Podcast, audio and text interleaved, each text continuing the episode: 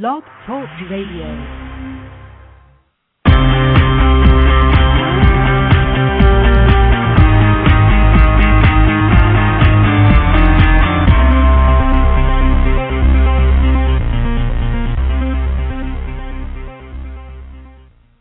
Hello, hello, hello, everyone. Good morning. Welcome to the Jennifer Thibeaux Show. I'm your host, Jennifer Thibeaux, and today is Monday, May 16th, 2011. We're starting the day off early. It's 6 a.m. Central Daylight Time. That's the CDT, in case you were ever curious. I'm noticing people are just putting like the first letter and then the T, so they don't have to worry about daylight savings time or standard because they figure you know what time of the year it is. But I'm telling you, it is 6 a.m. Central Daylight Time, and I'm happy to be joining you now um, after what again was beyond an unbelievable and action-packed week. Um, this is the Jennifer Thibeaux Show. This is a show where I talk about I'm not the message. I didn't necessarily create the message. I am not. I am not just a messenger of messages from other people. I'm the connection point. Uh, I'm that connection point connecting people, information, and resources. And I just couldn't be happier to be joining you today. I wanted to just, right off the top, this is really important, I wanted to send a Dr. J, Jennifer Thibeaux, hello, um, to all of my registered voters. Registered voters. Let me hear you.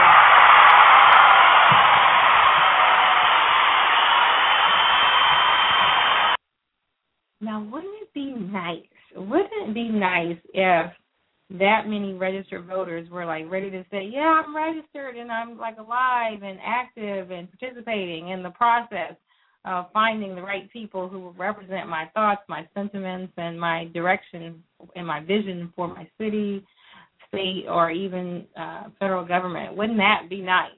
Um, but it's not necessarily so. But I want to send an even big special hello to those people who actually exercise their right to vote. Ooh, that's your right to vote. those are a special group of people because a lot of times when people go to, to renew their driver's license, at least in Texas especially, then it's just a part of the process to be registered to vote. You have to like purposely say like, no, I, I don't want a voice to not be registered, but it's a whole other story when you actually go out and vote. So I want to talk about voting right off the top. Those of you who follow me on Facebook and Twitter are not surprised that I am still talking about voting. Um, it is exciting because this plugs into our future. So if you find yourself wanting to tune yourself out, you need to reevaluate what's really going on because voting is important. So last week I talked about this big vote going down in the Missouri City area. Uh, this had to do with uh, three seats for the Fort Bend Independent School District and board member seats. And so the Willow Ridge High School alumni, they were supporting three particular candidates uh, for election. Uh, so that uh, when the the topic, the idea, the notion comes up that Willow Ridge High School uh, would potentially close, that these three that the alumni were supporting had very strong views about keeping the school open. So obviously the alumni was pushing really hard to get people out and participating and actually voting. And so the winners, I'm going to just talk about the actual winners. This is in Fort Bend Independent School District, by the way, which is part of the Houston area, suburb area. Some people say Sugar Land. It's really Missouri City. Uh, so the winners were of those three important seats Susan um, I'm sorry if I am just butchering your name, Bruce Albright, and Dr. Patsy Taylor, who, by the way, won by 52 votes against Dr. Janita Reynolds. So, Willow Ridge Alumni Association, I'm giving the that that alumni name the word association. They're not formally an association yet, but that group that I am proud to be a part of as well, uh, you know, got a victory with with Honbaum, but the other ones, uh, the other two candidates that they were supporting, Kevin Daniels and Dr. Janita Reynolds, were not elected. So that was really a bummer um, for all of the people who were really pushing to create a very strong interest in keeping Willow Ridge open. Uh, there were similar disappointing outcomes for my own local elections. I just wanted to share that with you. In the DFW area, the race for Dallas mayor has now gone into a runoff. There was speculation that that was going to happen. So I'm not necessarily disappointed, but I would love to see the decision be settled, as I'm sure the candidates would have. Well, at least one would have, right? the actual winner.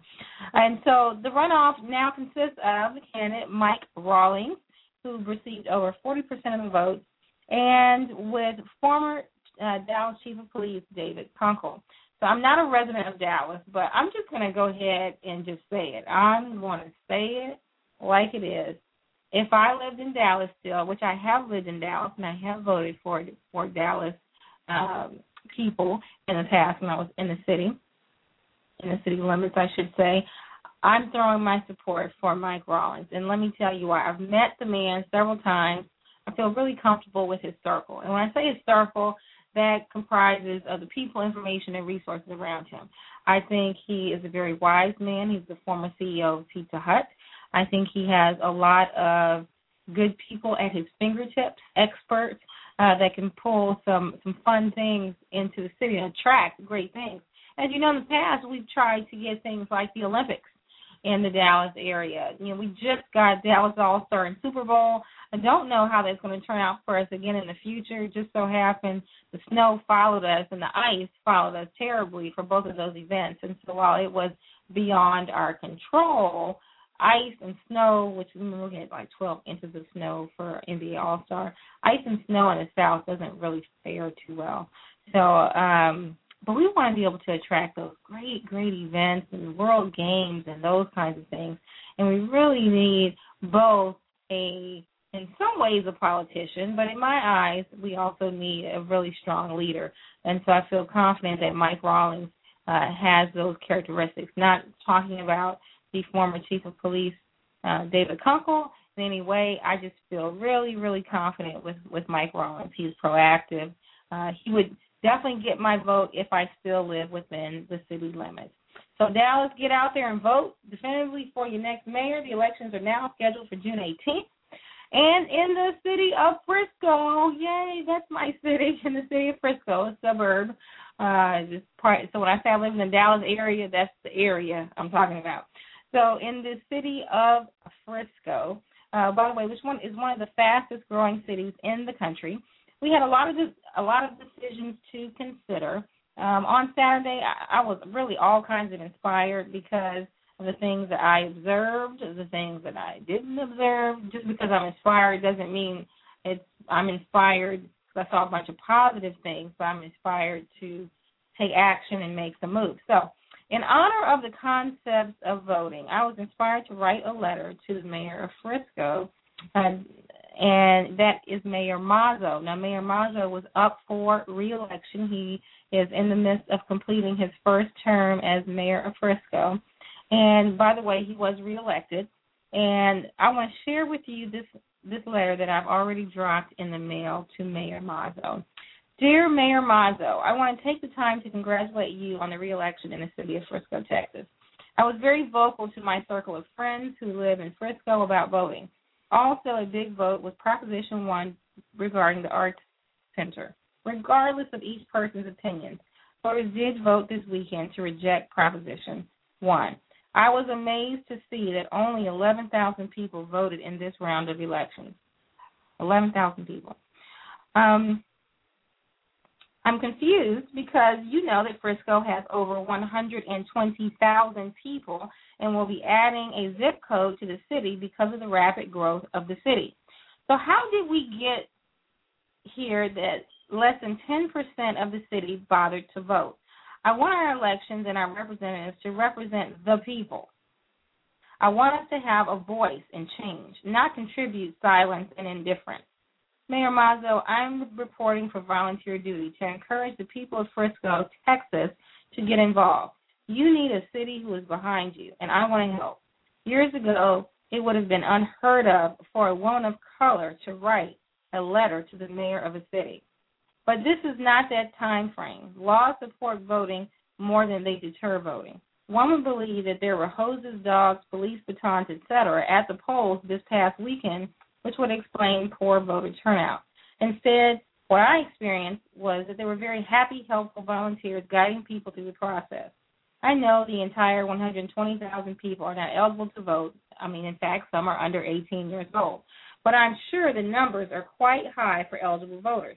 I want them coming to the polls so that we can support your administration moving forward. Political change doesn't happen on election day, it is merely a kickoff.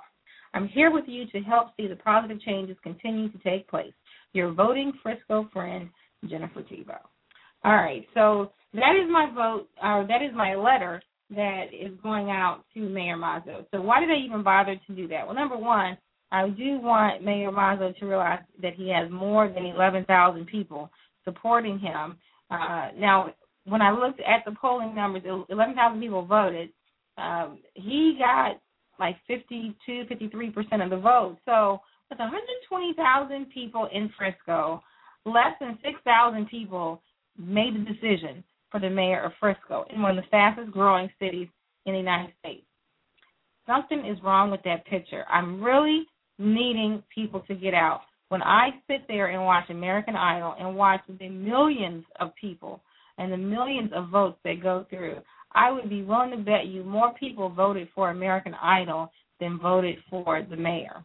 You know, in the city of Frisco, more people in Frisco voted for American Idol than did our mayor. Okay, so we've got to really change that. That's really, really important. So I'm asking you, for those of you who had elections this Saturday, did you vote? Did you? Did you really vote? I mean, you don't need to tell me. Um, you don't need to to demonstrate it, but you need to go out and vote. I mean, we've got to get beyond a society that just talks about things, and you've got to take action. It's not difficult. You don't have to go all glammed up to vote. Put your flip flops on, grab your ID, and go out and vote. And then you'll start realizing those things that people are actually talking about. Uh, you'd be surprised those propositions that kind of sneak their way on um, that have huge ramifications, dollars and cents, to your city and to certain people's pocketbooks. So you might want to get out there and actually watch it. So while I was on Facebook, if you follow me on Facebook or Twitter, I got really in an uproar about what used to be, you know, the voting woes of of some of the segment of the population back in the day and what we have today. Now, when I went to vote in, you know, in my precinct, uh, there were two other people of color out of maybe mm, there were probably about 50 people standing in line when I walked in, which was about midday through the regular day election. Uh, so I don't know what it looked like I, I can't tell you what it looked like for early voting or all those things. I can just tell you when I went for regular election period, 7 a.m. to 7 p.m. around midday, that's what it looked like. And so, not a lot of people of color, but there are a lot of people of color in Frisco. So, I mean, they are there, but there were really only a few. And there were a lot of women out there, so I was very encouraged. It, was pretty, it seems pretty diverse from a gender standpoint, but not highly represented at the moment in time when I went. And so I'm really needing uh, everybody from a diversity standpoint to get out. So I went back in history and said, okay, let's look at the history, the voting history in Texas. Many of you know, and I'm going to talk about this as we get closer, but I'm going to mention it now. Um, Texas, in particular, many cities in Texas celebrate Juneteenth. Um, if you're not in Texas, it's not shocking if you don't know what Juneteenth is. Juneteenth is June 19th. It's designed to celebrate the moment in time when Texas slaves discovered, got word, caught wind that they were free. Now, that would maybe be an okay thing, except for the fact that slaves, slavery had been over for three years, which meant in Texas, we were continuing to enslave people um, for three years, not three days longer than everybody else, three years. I mean, I know we didn't have internet, I know we didn't have cell phones, but there were a lot of slave masters. I'd be willing to bet you almost all by the end of three years knew that they were enslaving people and that it was against the law and they were doing it. You know, it just it's a shame. So we've got this holiday, this pseudo holiday to celebrate a moment in time where Texas kept slaves three years long than everybody else. That's why I look at it. I don't really know why we celebrate Juneteenth. I personally feel like it is a slap in the face. But uh, you know, that's me. And by the way, one thing I failed to tell you, so make sure you're listening to the the Jennifer Thibeaux show. If you want to dial in, you can dial in at three four seven six three seven one eight three seven. Again, that's three four seven six three seven one eight three seven. Okay. So at any rate, I just think sometimes we we jump to celebrate something we don't fully understand. And Juneteenth is the one thing that I said if people really dig deeply into the understanding of Juneteenth, I don't really think that is a, a time to celebrate the fact that Texas slaves were enslaved for three years longer than everybody else. I think that's honestly a point of shame for our state. And I, I I was not born in Texas, but I was raised in Texas, and so I will continue to call it our state. I think it's a point of shame. I think we need to focus on other more prominent um, areas of Texas where we had real progress and breakthroughs. That wasn't progress, that was us catching up then. But that's another story. So anyway, um, sat down and looked at the history of voting, and of course, in, in the 1920s, really was when it was when you know people of color really had no voice, and laws were put in place, and that's when you started having this poll tax, meaning you know, and, and that was part of the Jim Crow laws, and was a, an opportunity to say if, you, if you're not paying taxes, if you didn't own property, then you couldn't vote, which which by virtue of circumstances, by virtue of circumstances, it deems many people of color, in particular in the South, ineligible to vote because of that poll tax law. It really, uh, shockingly enough, it really boiled down to 1965 and 1966. Finally, when laws were finally passed and uh, were attempted, I'm going to say attempted to be upheld because I've heard many stories of of uh, major voting problems and woes after after those dates.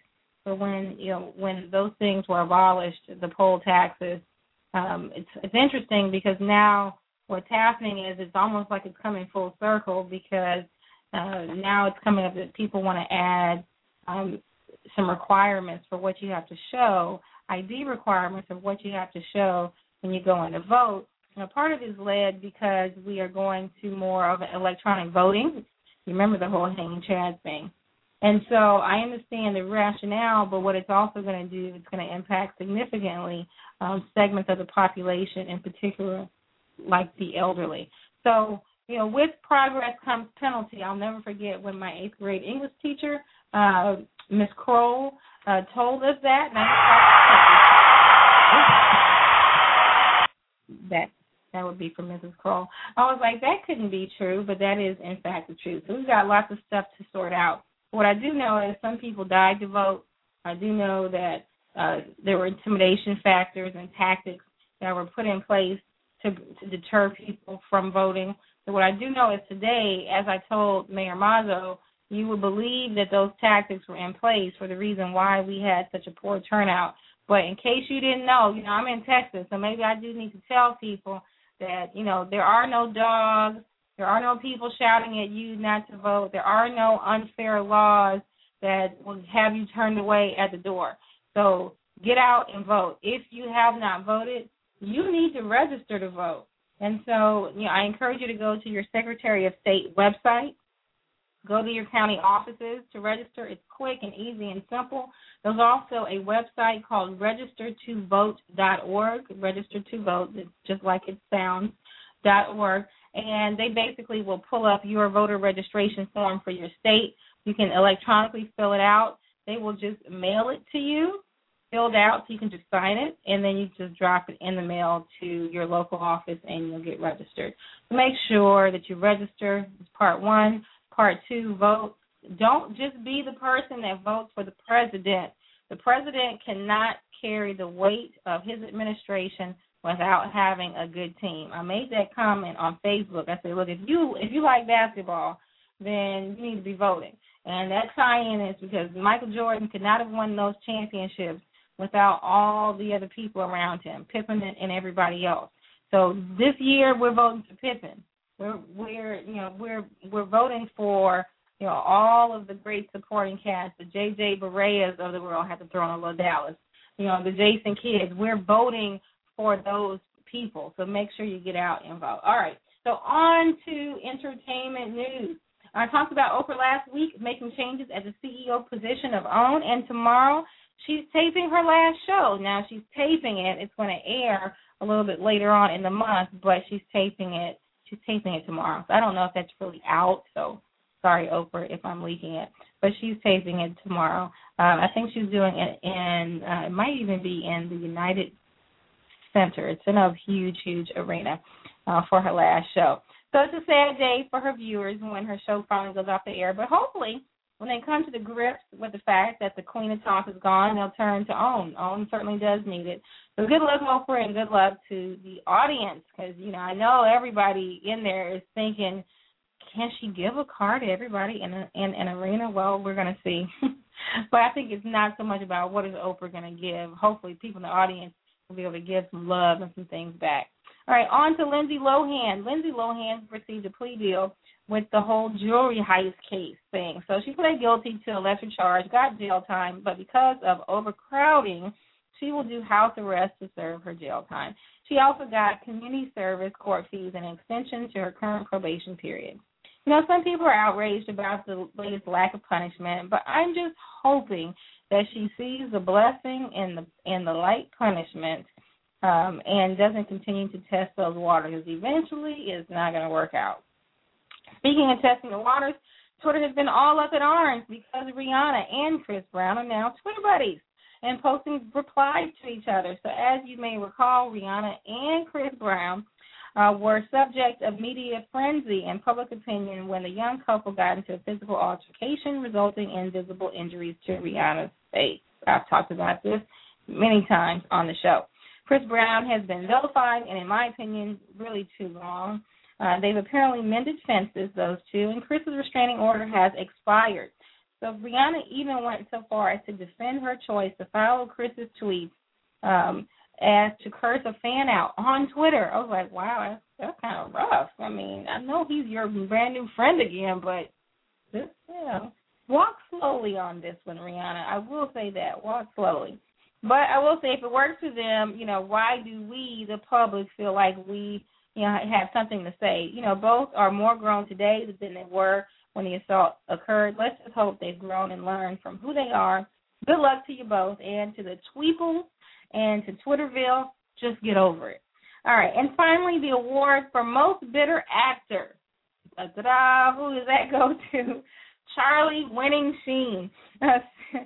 See, Charlie, you're still winning. You just win the Most Bitter Actor award. So Ashton Kutcher signed on with the Juggernaut Two and a Half Men for for less per episode than Charlie. He's going to make about a million per episode, and is bringing his six million Twitter followers with him every step of the way. So good luck, Two and a Half Men. If you want a fresh face for even less than Ashton, you know, you just call me. but on to more serious news. Let's on let's talk about politics for a second. I want to talk about approval ratings, big names dropping out, and trumping the Trumpster. So President Obama's approval ratings are higher than ever. It's amazing how people feel about you when you defeat the world's number one terrorist. And here's here's what the Associated Press had to say about Obama's President Obama's approval rating. President Barack Obama is starting his reelection bid with some welcome news. Approval ratings that are among the highest of his term. A new Associated Press GFK poll puts Obama's job approval at 60%, thanks in part to signs of life in the economy and the successful U.S. raid that led to the death of Osama bin Laden. But with the 2012 election more than a year away, no one at the White House is declaring Obama's road to victory an easy one unemployment rate still 9%. You uh, still have threats, uh, particularly terrorist threats, you know, in the wake of bin Laden's killing. And um, there are a whole host of issues that the public continues to be frustrated about. The speed at which the political landscape can shift is a lesson some former one-term presidents know all too well. Take George Bush Sr. His approval ratings were near 90% at the end of the successful Desert Storm operation, but the broad public support was fleeting. When the economy tanked, so did Bush's poll numbers, dropping to below 50% within a year. For the Obama White House, the still fragile economy is a top reelection concern. And just as the surprise news of bin Laden's death shifted the way some in the public view the president, it's impossible to predict what else could emerge over the next year that could do the same, either positively or negatively. All of this that we talk about now about the political environment and the political landscape, it can change on a dime, as we've seen in the last two weeks.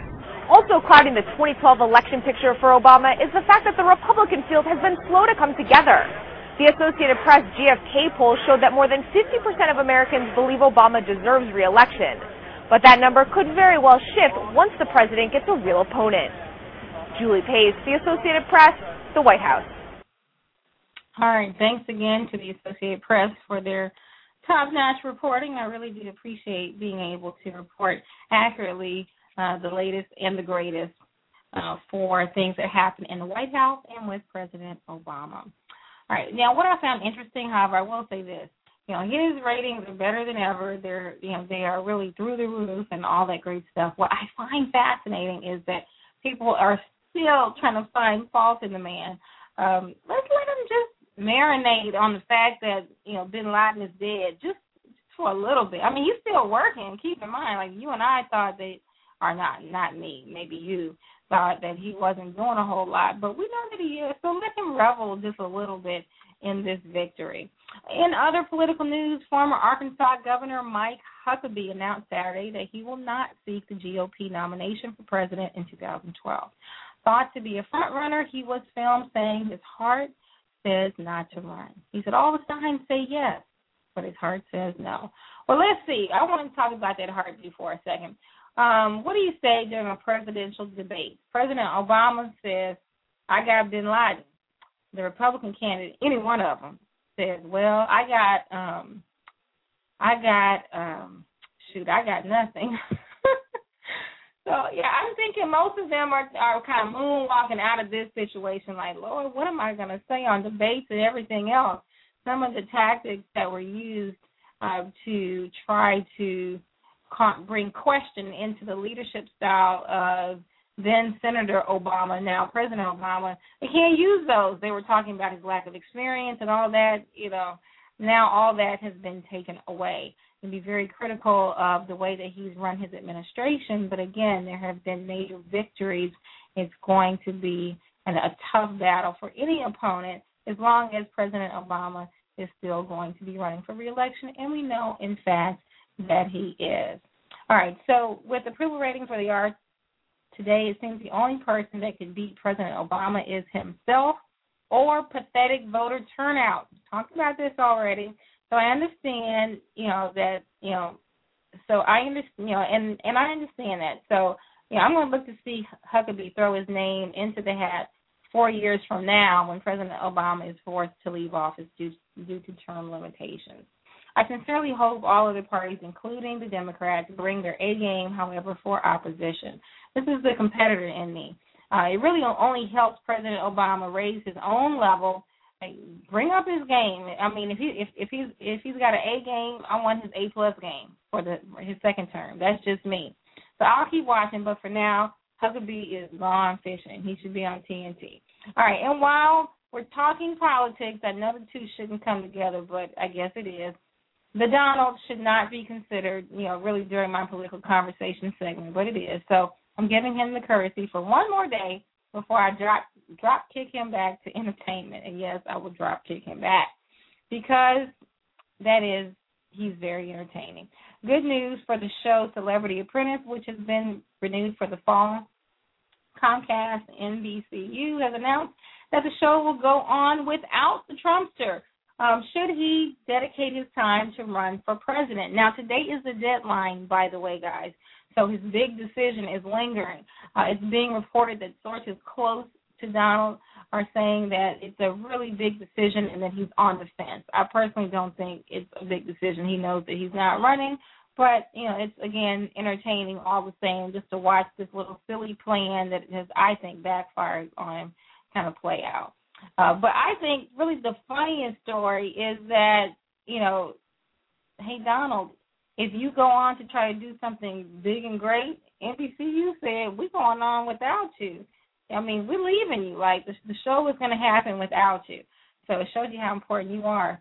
And I'm thinking, if NBCU can't wait a year or whatever for our accommodate your schedule to have this show. Why would the voters vote for you if the network that makes a heck of a lot of money off you, if they leave you, why would voters stick with you? Hmm. Something to think about. All right. So um, on to well, before I go on to sports, I just want to say this really quickly because I do not want to run out of time in this show, and I've got a lot to talk about. Uh, my heart um, and really goes out to those victims of the floods. Uh, as many of you are probably watching the actual news, they have opened the floodgate. Uh, they've purposely uh, broken levees or lowered levee, different levees to purposely flood to relieve uh, the Mississippi River. And so they've had to make some very important decisions that are difficult, which is to flood smaller towns in the state of Louisiana for the purpose of saving the larger, more populated areas. Uh, now, maybe now I am. I was born in Louisiana. I I do consider that truly home.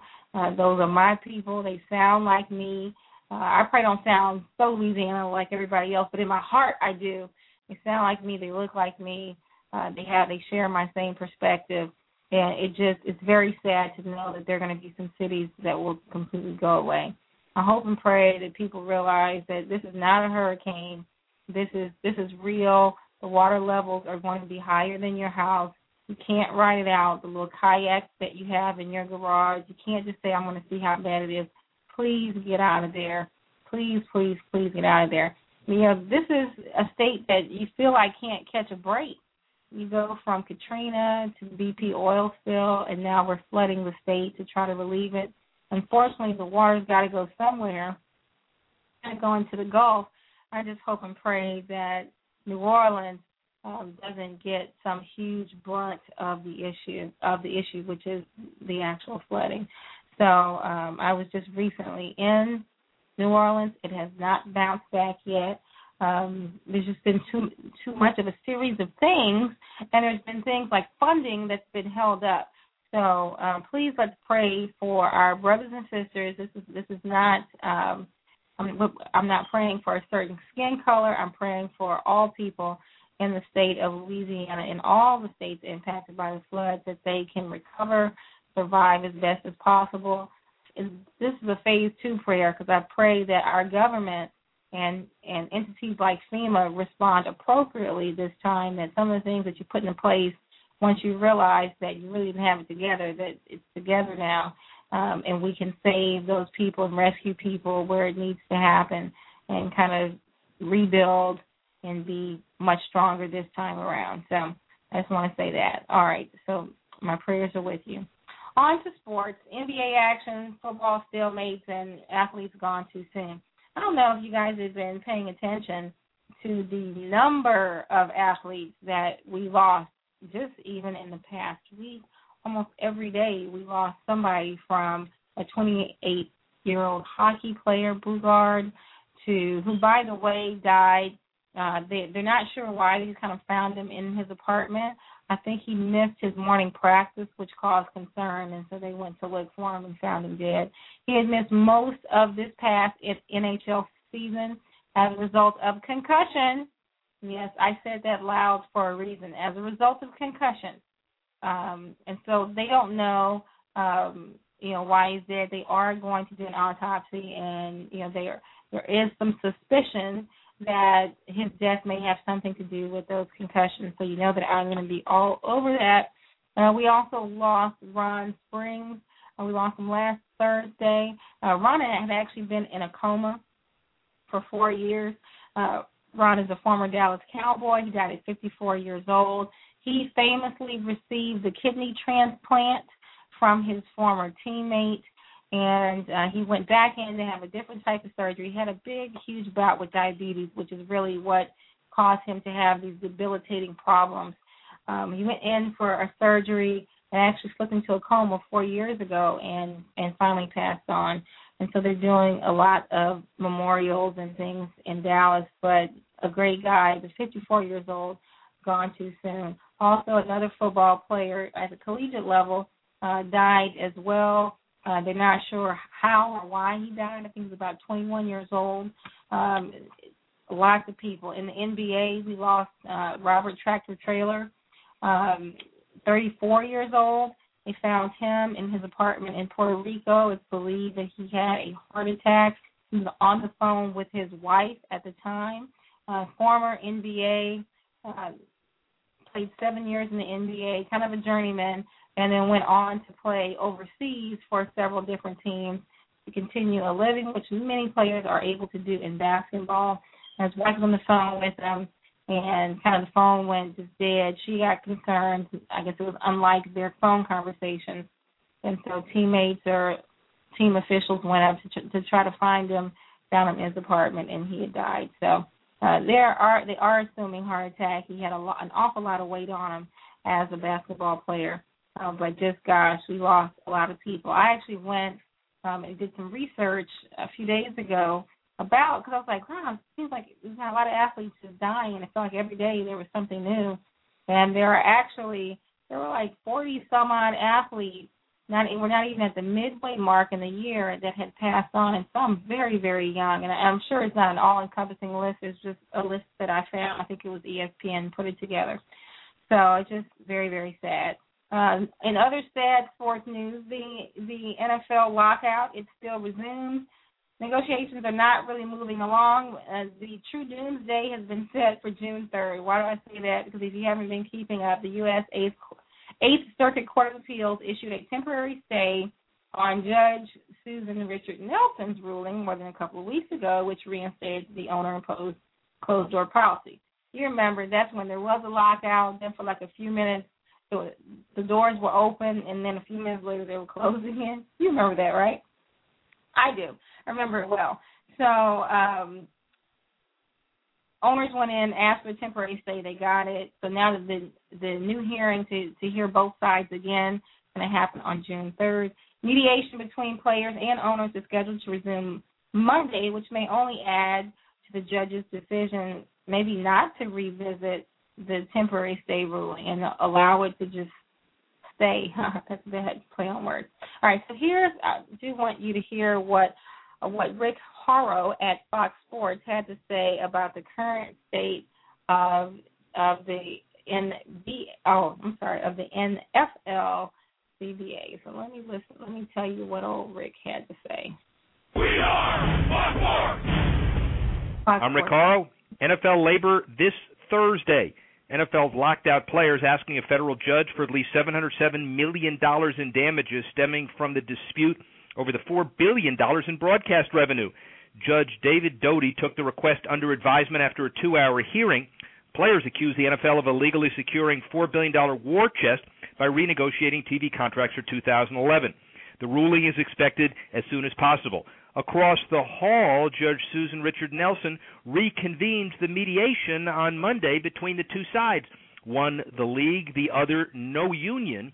But the only way the deal can get done in this context is through a negotiated settlement at the courthouse steps, ironically across the hall from Judge Doty. Lockout or no lockout, that's her issue long term, with now the Eighth Circuit to decide that in St. Louis. It is absolutely ironic and interesting that ground zero of the NFL labor debate taking place where? Minnesota. At the same point, a tremendous controversy brewing as Ramsey County announces a billion dollar stadium for the Vikings. Oh, wait, a new downtown stadium for the Vikings, a billion dollars in Minneapolis. And at the bottom line is which one gets funded, nobody knows. It's a great time for a lawyer in Minneapolis, Minnesota. I'm Rick. All right, thanks, Rick at Fox Sports. So this is what I have to say. You know, instead, you know, you, you've got this growing sense that the lockout is going to remain in effect at least through June 3rd, when the court will hear arguments once again for both sides. But the, the buzz really continues that the owners may shut down for business. Uh, that's going to be a maneuver, a tactic. It's going to help them kind of wiggle their way out of some of the legal woes that they have now. It's an extreme measure, but it is an option to them. Uh, there are major rumors flying around that even things like HGH testing will be a sticking point for, for owners in any new collective bargaining agreement. Now, if you ask me, you know, I hear fear tactics, and I don't like it one bit.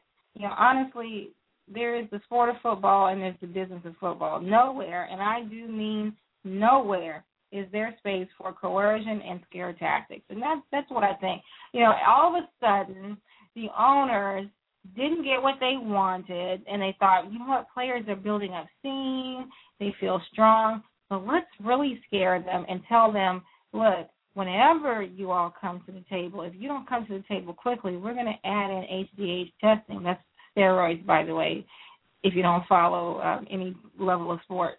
I just think it's scare tactics, and I, and I think you know it's really shame on these coercion and scare tactics. You know, I need both sides to really reasonable sit down, reasonably sit down to resolve this. Figure out how to divide that nine million dollar pie and get to dividing it. Stop getting your feelings hurt and you know everything in a bunch. You know, owners show the player your books. If you're saying you need the extra money because you're hurting financially, then just show them. I mean, I'm sure that there are so many skeletons written in those books, and that would be the reason that the owners would rather not reveal them. Because I just, I just can't imagine why you continue on. You just didn't want to show your actual books.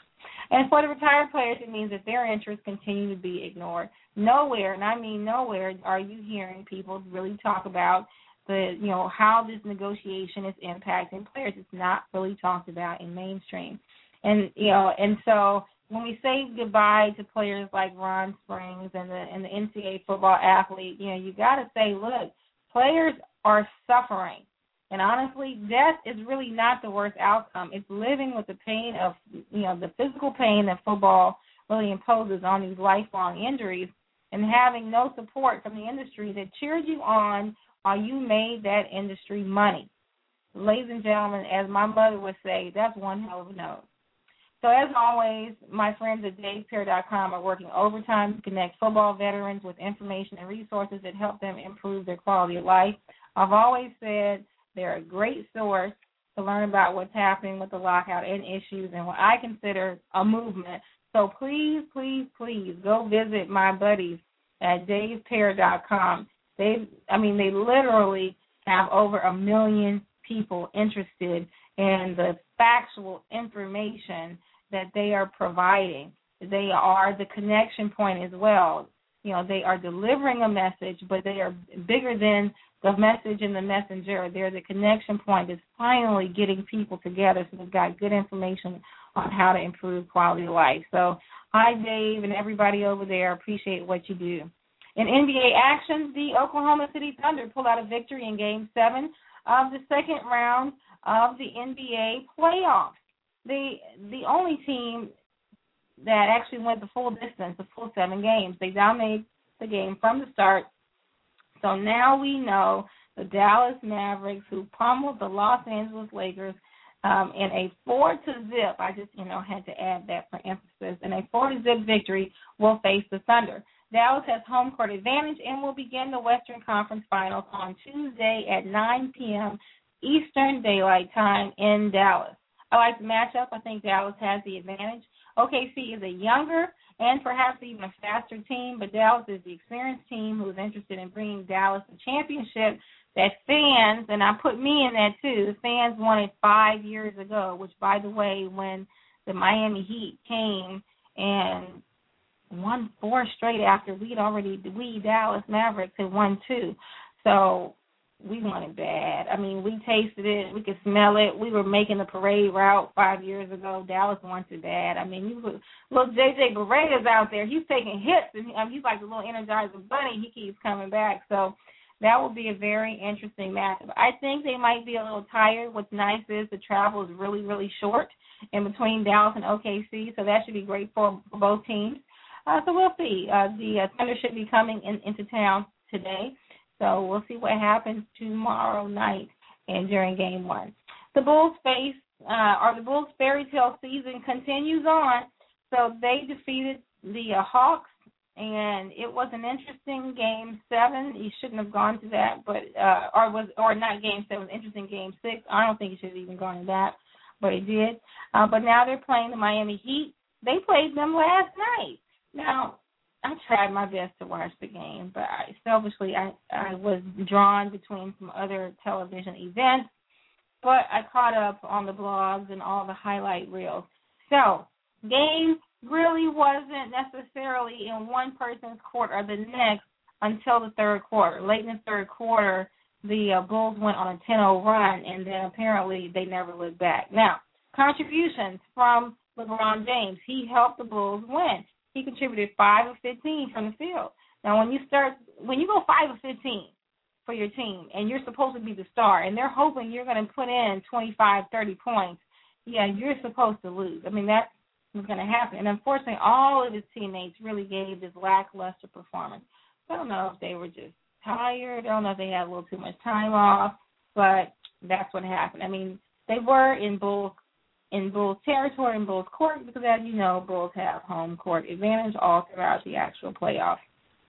So I don't know what it was, but game one goes to the Bulls, and they, I mean, to borrow a phrase from a friend of mine, they pummeled them at the end. So the score, I didn't even write the score down. The score was like a billion to nothing, you know, to one. Uh, but they won. But as a Phil Jackson would say, it doesn't matter if you won or lost by a big margin or a little margin. It's a W or it's an L. And for the Bulls, that that is going to be a W for game one. So, um, you know, they showed us why they had the best record in the regular season. So They've got the league's MVP and the Coach of the Year. Could they also snag the coveted Larry O'Brien Trophy? So first things first, Game Two will be in the Chi on Wednesday at 8:30 p.m. Eastern Daylight Time. The, the Heat have some adjustments to do. They've got two days to get it together, and I mean get it together. Um, we'll see what they do. I suspect they'll be much more alive by by Wednesday night you know, I think it's going to be a Mavericks Bulls final. That's what I think. I'd, I'd like to see that. Um, it'd be really fun. I've got a lot of friends in Chicago, so it'd be a great rivalry for us to go back and forth. So selfishly, that's what I want to happen. And other sports news, Doc Rivers, who many thought uh, really maybe making his grand exit, signed a five-year extension uh, to his coaching contract with the Mean Green, the Boston Celtics. So Doc is the guy, but we'll see what happens to the team. KG mentioned that if there was a lockout, he may consider retiring. Um, he actually said that months ago. So we'll see now that he is gone fishing, and potentially there will be an NBA lockout if the two sides don't seem anywhere close. Although we know at the drop of a dime, a negotiation, a negotiation can change dramatically. Uh, but we'll see. But what I do see is that this is going to be a changing of the guard. Many players who are on the verge of retirement age really are considering retirement based on this the, the great unknown of what happens with the NBA lockout. How long will it will it happen? What will the new rules be? How will it impact them? And is it just simply time to go? I mean, the MVP this past season was 22 years old. The league is is it might be getting younger, but not really. The league's not getting younger. It's just that the the people are some of the people are getting older. So, you know, I there's no doubt that this off season again will look like a change in the guard. I've got my popcorn out. Some have told me already that they are retiring, but I am sworn to secrecy, so I cannot say anything. So the NBA, CBA, that'll be a mouthful talk, are not going well. Scary to think because the agreement expires June 30th. Um, I've gotten several calls from persons claiming to be Billy Hunter, by the way. Just wanted to tell you all that. Um, I've gotten several calls at, at my production office, Thibeaux and Thibeaux Productions. And in case you don't know, I'm already locked and loaded on filming a basketball documentary. So much like the football documentary that I'm filming, calling an audible, I have already locked and loaded on calling a tech. That's my basketball documentary that's going to highlight the physical and financial impact of life after pro basketball. Um, Billy Hunter, are you really calling me? Is that really you? Um, people in my office can't tell. Um, I've I've had voicemails from you, but I still can't tell if if it's you. So send me an email, Billy. Uh, fearless at jenniferthibeaux.com. I'm obviously easy to find. So send me an email and tell me what the call is about. One thing I don't do. I just don't call people back blindly. My office can't really get anything a fact out of you so you're not getting a call back if it's really the real Billy Hunter. So it'd be interesting. I will definitely let you guys know if Billy Hunter uh, is calling me. All right, so wanted to say hello to the Dallas Black Chamber of Commerce. So, and and if you're watching UStream behind me, there's this plaque. I'm kind of like putting my hand around the image of where it is on the wall. That is my proud member of the Dallas Black Chamber of Commerce placard. Um, but wanted to say hello to the Dallas Black Chamber of Commerce. By the way, and you've heard me say this before, the Dallas Black Chamber of Commerce is the oldest and the largest black chamber of commerce in the country, uh, founded in 1926 the uh, you know burned into everyone's minds and a part of the chamber's constructive leadership since 1926. And so, you know, I'm a member. I serve on the board and the executive committee as well as a parliamentarian. This week, our chamber is being honored on the floor of the Texas House of Representatives in Austin, Texas, for our commitment, leadership, and significant contribution uh, to and in the city of Dallas and beyond for African American entrepreneurs and business. This is kind of the first of its kind type of honor for chambers in the state, and I can tell you that we work awfully hard for our members. Uh, it's really super cool that we're being recognized, and a special thanks to Representative Yvonne Davis really for the for the recognition. So it's just it's going to be exciting. So we're trying to get as many board members. They're honoring our board to to jump in our our uh, chamber van, and we're going to just go down there old school and be very happy that you know that we can stand on the on the floor and be recognized. And hopefully, this for us, hopefully, it's our opportunity to really extend our own eyes and faces uh, to some of the other people that play a very big role in the political process and public policy to be able to build and strengthen our relationships uh, one thing I am in the midst of doing, so I'm seeing a little bit of time. One thing I'm in the midst of doing is prepping a new show. Um, so I'm doing, I'll be doing two. Uh, this one will be about once a month though, so it won't be nearly as much um, as this one. But I am hosting a show for the Dallas Black Chamber of Commerce, which will be called Chamber Talk. And in that sh- in that show, is in one of the interviews I was doing uh, with the president, uh, President Charles O'Neill, we talked about the differences between, uh, you know, political people and representatives and public policy and the need for a chamber. It is still necessary. It's great, great conversation. Uh, it always comes up when I talk to people. I tell them I'm a member of the Dallas Black Chamber of Commerce. A lot of people don't know that there is a Black Chamber of Commerce. Period. And if they if they know it, many people feel like it's no longer necessary because you know it's it's all equal out there. By the way, it's equal. It's not even equal on paper if you start digging up certain laws in um, certain areas um, of this country. But uh, and so it's just a great great conversation. So I will definitely point you guys to uh, Chamber Talk when I talk when I talk do this show next week at 6 a.m. But Chamber Talk is going to air. Um, should be next Monday, I believe. So that's going to be uh, an exciting show too. It'll air next Monday at 11 a.m. Central Daylight Time. So I'll be able to do this show before that one actually airs. It'll be totally pre-produced. So that is exciting.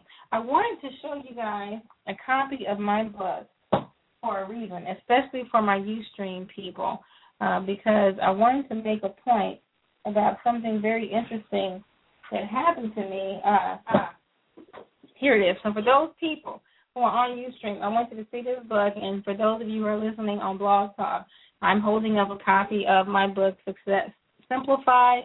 Um, it is a book that I did. I'm on the cover with Dr. Stephen Covey. He's the man, Seven Habits of Highly Effective People, and went on to do the Eighth Habit and all these great things.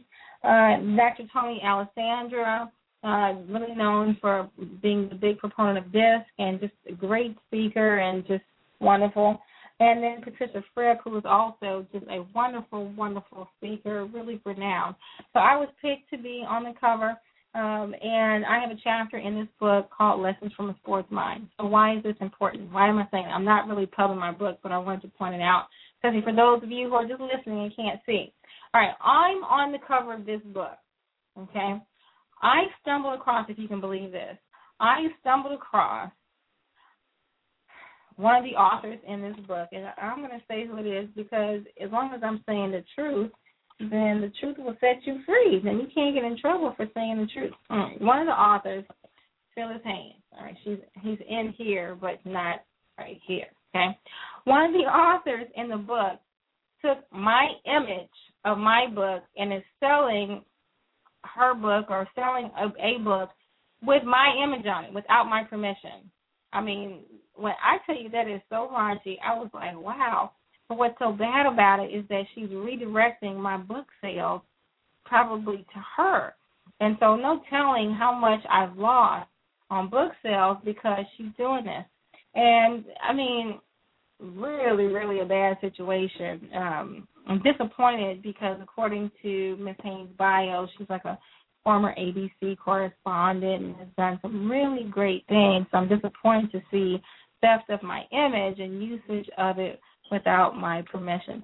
One of my friends said, "Oh well, you know, you must be getting big now that people are using your uh your image to help sell things for them for their own gain, but not for yours."